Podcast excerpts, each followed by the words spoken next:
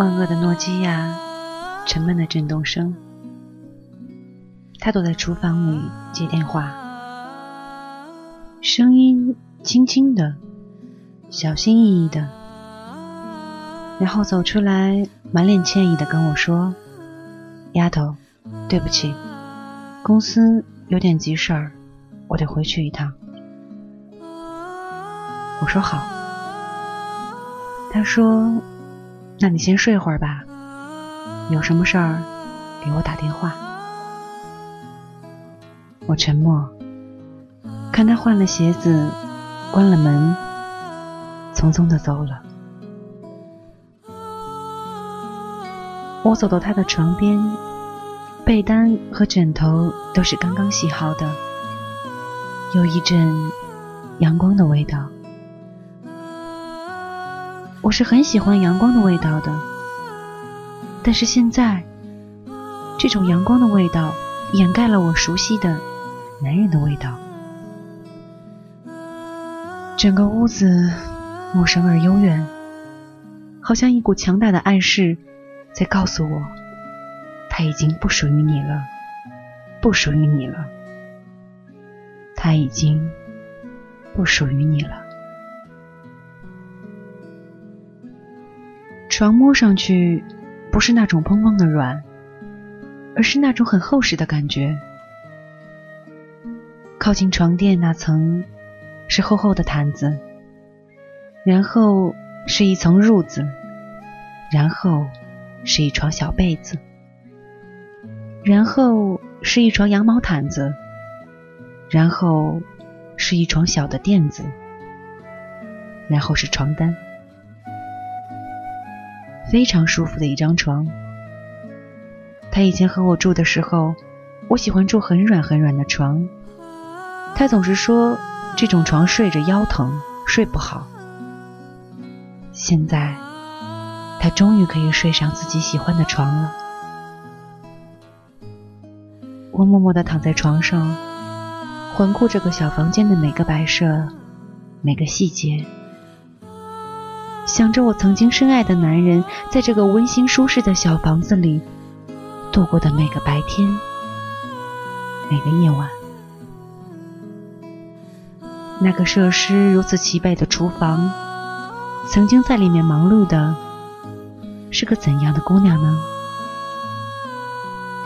应该是个喜欢格子花纹的姑娘，瘦瘦的，有着漂亮的手指，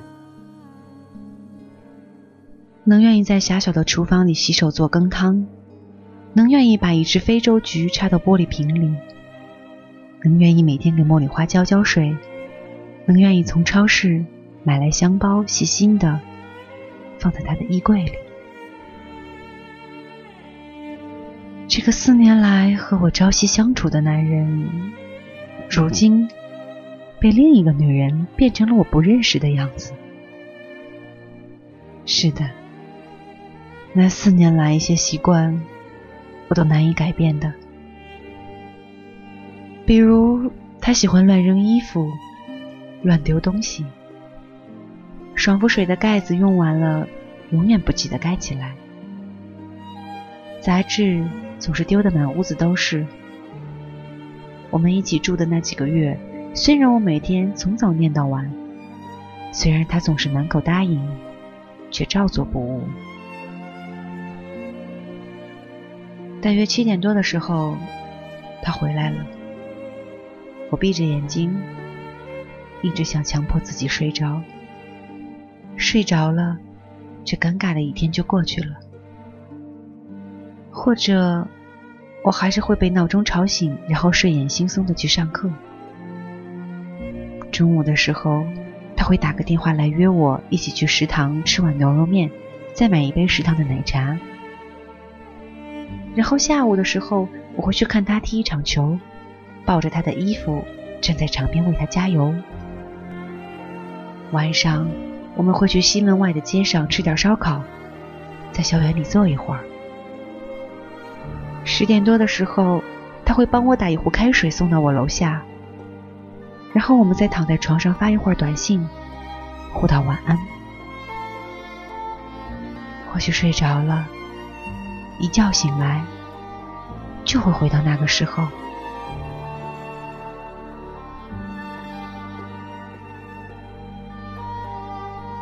我听见开门的声音，他走到我床边，我旁边。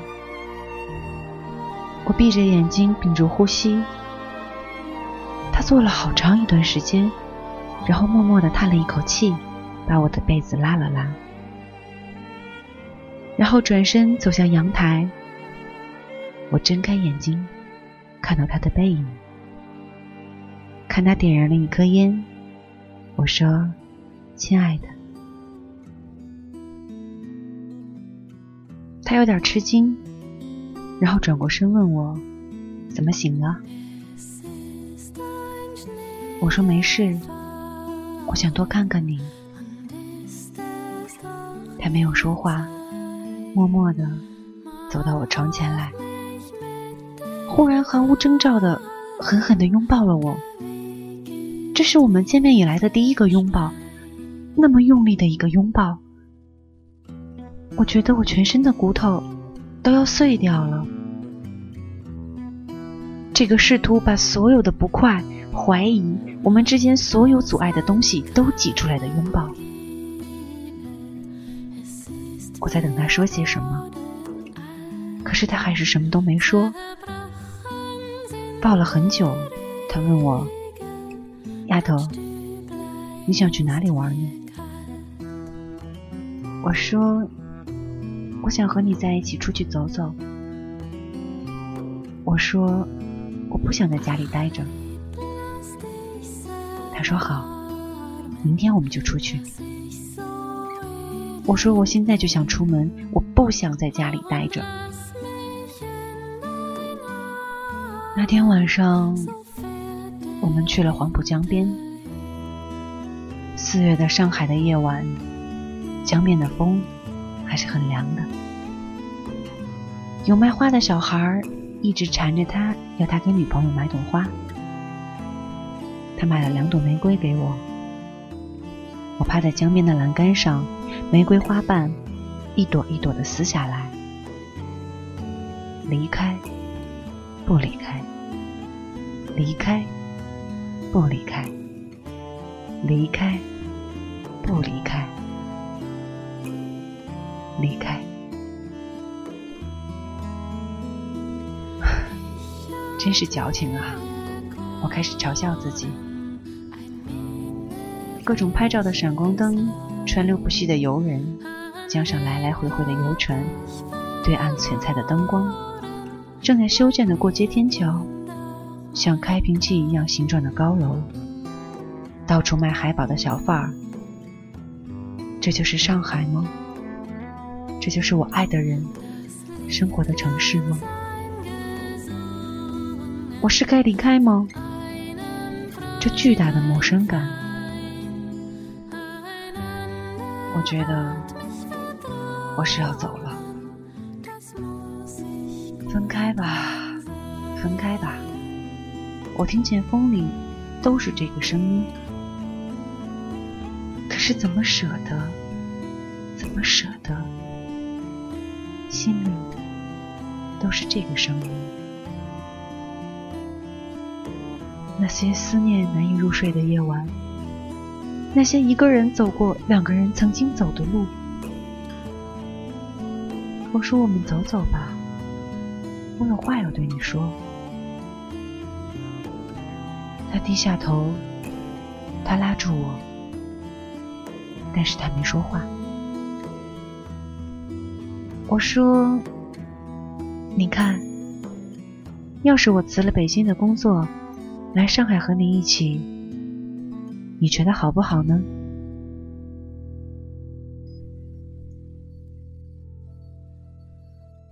我想，如果他说好啊，你来吧，我就立刻去辞职，收拾东西来投奔他。我说，我辞职来上海找工作，你觉得呢？我心里想，如果你说好。我就放弃一切，装作什么都没有发生过的投奔你。他抬起头看着我，他说：“好。”我说：“那我没工作怎么办？”他说：“我养你。”好像一切得到了证明一样，还像以前一切看到的都是假的一样。忽然心就打开了，一下子全都打开了，一下就轻松了。虽然不知道自己会不会辞职回来上海，他至少是这么说了，至少是给我一个答复了，至少是让我心安了，好像自己得到了证实，心里忽然放下了，好像又回到了以前的日子。我们晚上。一直沿着长安街，一直走，一直走。我忽然就欢呼雀跃起来。不管明天怎样，至少今天晚上，他似乎给了我一个证实。我们慢慢的走了很久，一直走到一条街上。那条路的名字真是经典。世纪大道，貌似有这个地铁站的样子。我们就沿着这条路一直走，一直走。然后我又听到了诺基亚沉闷的震动声。他接了电话，自然的快走了几步，并且放开了我的手。我走在后面，全身都紧张起来。那个时候已经是晚上十点多了。我问他：“这么晚谁呢？”他说：“哦，一个同事说要给我送公司的材料来。”我沉默。十点钟，同事送材料。走到他家小区的楼下，他说：“钥匙给你，你先上楼吧，我在这里等我同事。”我说好。然后我接了钥匙上楼，没有开灯。阳台的位置很好，正好可以正对的看到楼下。我开了门厅的灯，阳台的灯没有开，然后就这样远远的。看到他在楼下，他开始打了个电话，我听不清他在说什么。然后打电话的时候，还往阳台上看了一眼。好在他没有看到我。然后继续打电话，我站在三楼的阳台上看他，他的背影已经变了很多。那个时候，他的个子虽然高，但是略显得瘦，稍微有点驼背，走起路来会稍微的外八字。踢球踢多了的男孩都这样。头发比现在长，现在他剪了很流行的类似于圆角的发型，脸显得很精神。以前他总是喜欢穿大一号的 T 恤。现在，他的 T 恤都很修身，显出良好的身材来。一个二十四岁的大男孩，就这样站在楼下，站在我的目光里。我站在楼上，看着这个男孩子，大学时候的长头发，大一号的 T 恤，外八字的走路。因为长时间踢球而讨厌背包，但是会一手拎着我的东西，一手拎着我，然后和我一边笑一边闹，走在校园里。现在他剪了个圆角，笑起来不再是坏坏的笑了，很谦逊，很明亮，穿着修身的 T 恤，显得身材比以前挺拔了很多。他就这样站在楼下打电话。我的男人，他站在我的目光里，他站在我的疼痛里。过了大约五分钟，开来一辆出租车，出租车的标志是强生，这导致我现在都不敢用强生这个牌子的东西。当然，应该不是一家公司，可印象太深刻了。一个姑娘走了出来，很瘦的姑娘，大概有一米五五多一点，短头发，染了黄色还是亚麻色的颜色，夜太黑看不清楚，背一个很大的包。他们在楼下说了一会儿话，那个姑娘好像很激动，他一直拉着她。他跟他说了很久，然后把姑娘送上车，然后跟出租车交代了几句。出租车要开走的时候，他好像是用手机记下了车牌号，然后又是打电话，站在楼下打了大约十几分钟的样子。我大约有一六六，肤色白，有些婴儿肥。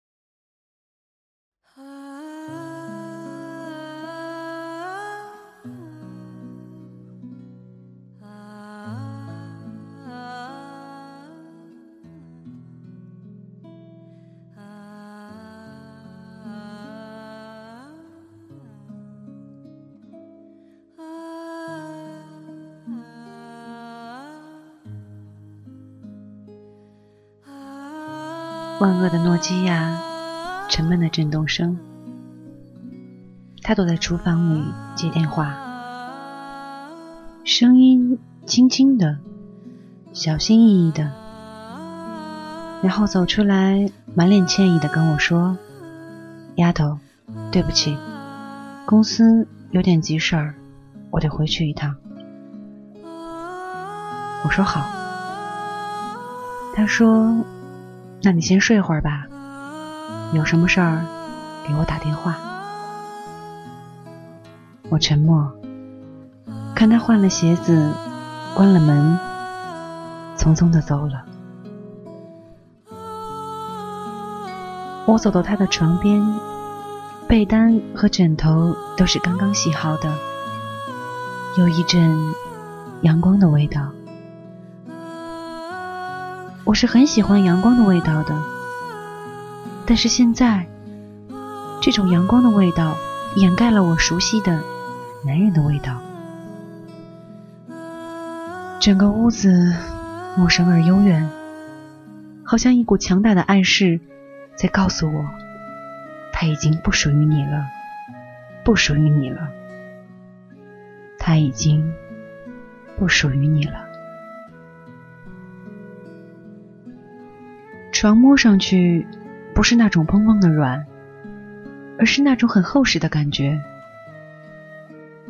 靠近床垫那层是厚厚的毯子，然后是一层褥子，然后是一床小被子，然后是一床羊毛毯子，然后是一床小的垫子，然后是床单。非常舒服的一张床。他以前和我住的时候，我喜欢住很软很软的床。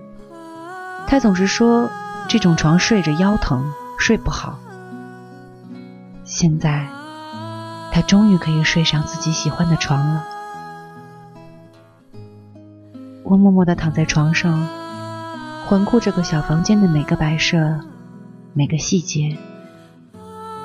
想着我曾经深爱的男人，在这个温馨舒适的小房子里度过的每个白天、每个夜晚，那个设施如此齐备的厨房，曾经在里面忙碌的是个怎样的姑娘呢？应该是个喜欢格子花纹的姑娘，瘦瘦的，有着漂亮的手指。能愿意在狭小的厨房里洗手做羹汤，能愿意把一只非洲菊插到玻璃瓶里，能愿意每天给茉莉花浇浇水，能愿意从超市买来香包，细心的放在他的衣柜里。这个四年来和我朝夕相处的男人，如今被另一个女人变成了我不认识的样子。是的，那四年来一些习惯，我都难以改变的。比如，他喜欢乱扔衣服，乱丢东西。爽肤水的盖子用完了，永远不记得盖起来。杂志总是丢得满屋子都是。我们一起住的那几个月，虽然我每天从早念到晚，虽然他总是满口答应。却照做不误。大约七点多的时候，他回来了。我闭着眼睛，一直想强迫自己睡着。睡着了，这尴尬的一天就过去了。或者，我还是会被闹钟吵醒，然后睡眼惺忪的去上课。中午的时候。他会打个电话来约我一起去食堂吃碗牛肉面，再买一杯食堂的奶茶。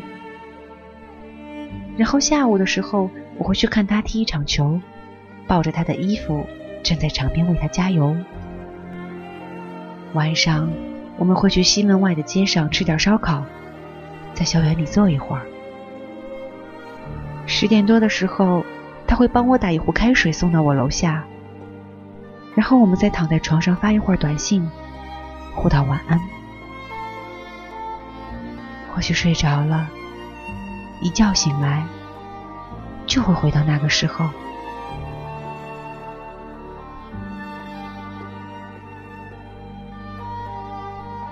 我听见开门的声音，他走到我床边，我旁边，我闭着眼睛，屏住呼吸。他坐了好长一段时间，然后默默的叹了一口气，把我的被子拉了拉，然后转身走向阳台。我睁开眼睛，看到他的背影，看他点燃了一颗烟。我说：“亲爱的。”他有点吃惊，然后转过身问我：“怎么醒了？”我说没事，我想多看看你。他没有说话，默默的走到我床前来，忽然毫无征兆的狠狠的拥抱了我。这是我们见面以来的第一个拥抱，那么用力的一个拥抱，我觉得我全身的骨头都要碎掉了。这个试图把所有的不快。怀疑我们之间所有阻碍的东西都挤出来的拥抱。我在等他说些什么，可是他还是什么都没说。抱了很久，他问我：“丫头，你想去哪里玩呢？”我说：“我想和你在一起出去走走。”我说：“我不想在家里待着。”他说好，明天我们就出去。我说我现在就想出门，我不想在家里待着。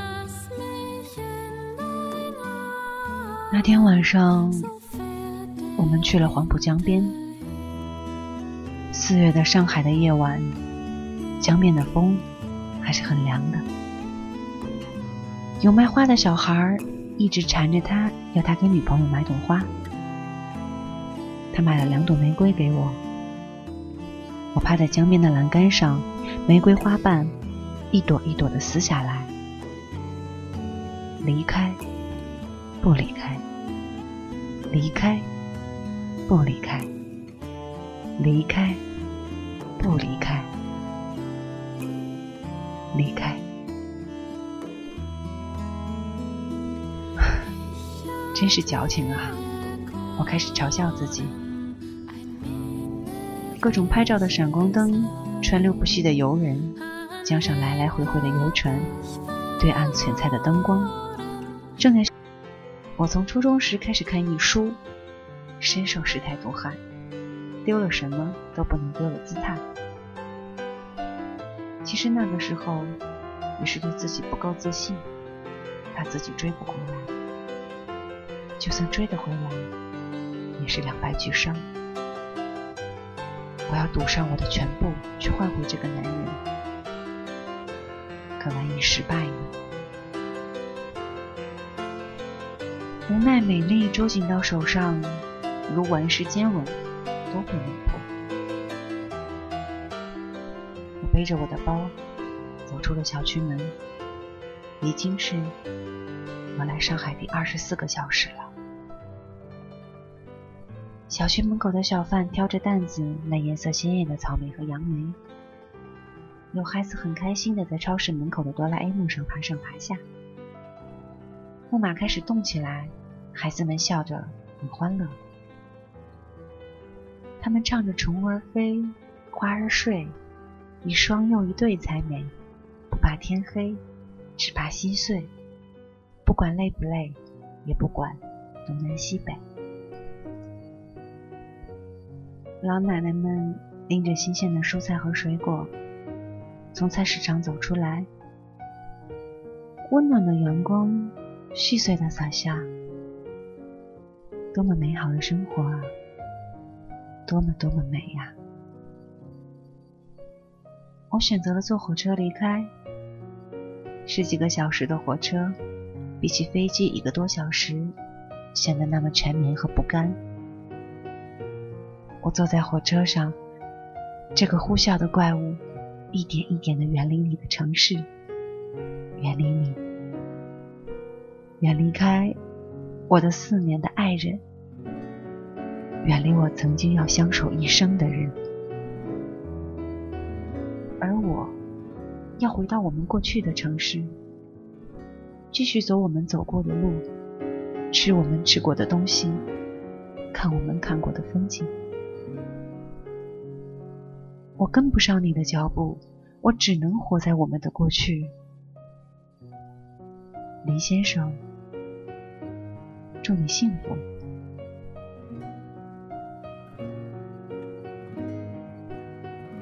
我回到了北京，同屋的姑娘知道了这件事，给了我很大的鼓励。虽然她看不到，但我还是要感谢她，并祝她新婚快乐。坐在火车上的时候，我手机调了静音。我看到一条短信，一条短信，然后是未接来电，电话打进来，然后变成未接，打进来变成未接，然后短信，一条又一条的短信。我没有看，也不敢接，我怕我会犹豫，会后悔。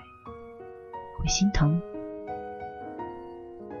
其实我更害怕他说对不起，对不起，对不起。至少这次是我决定要离开的，至少不是他赶我走的。我发了一条短信给他：“我们到此为止吧。”回到北京，然后把他的 QQ 号码。放到了黑名单，人人拉黑。陆续听到朋友说，他曾经问起过我。那天同屋的姑娘还说他打电话来，我笑了，没说什么。姑娘知趣的也没说话。你从我的世界消失了，可是为什么每天每晚？我还是会这么这么想念你。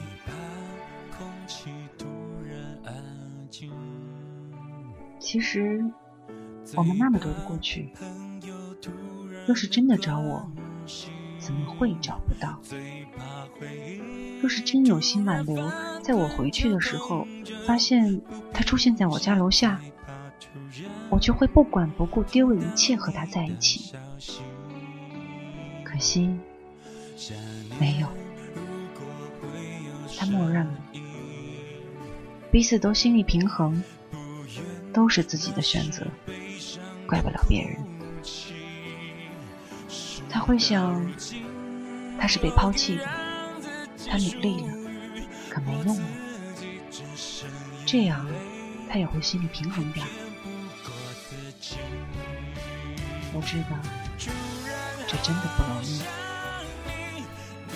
陌生的城市，没有朋友，一切都是重新开始。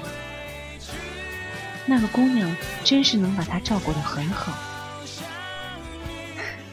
算了，和我在一起，没准儿还没有和那个姑娘在一起幸福呢。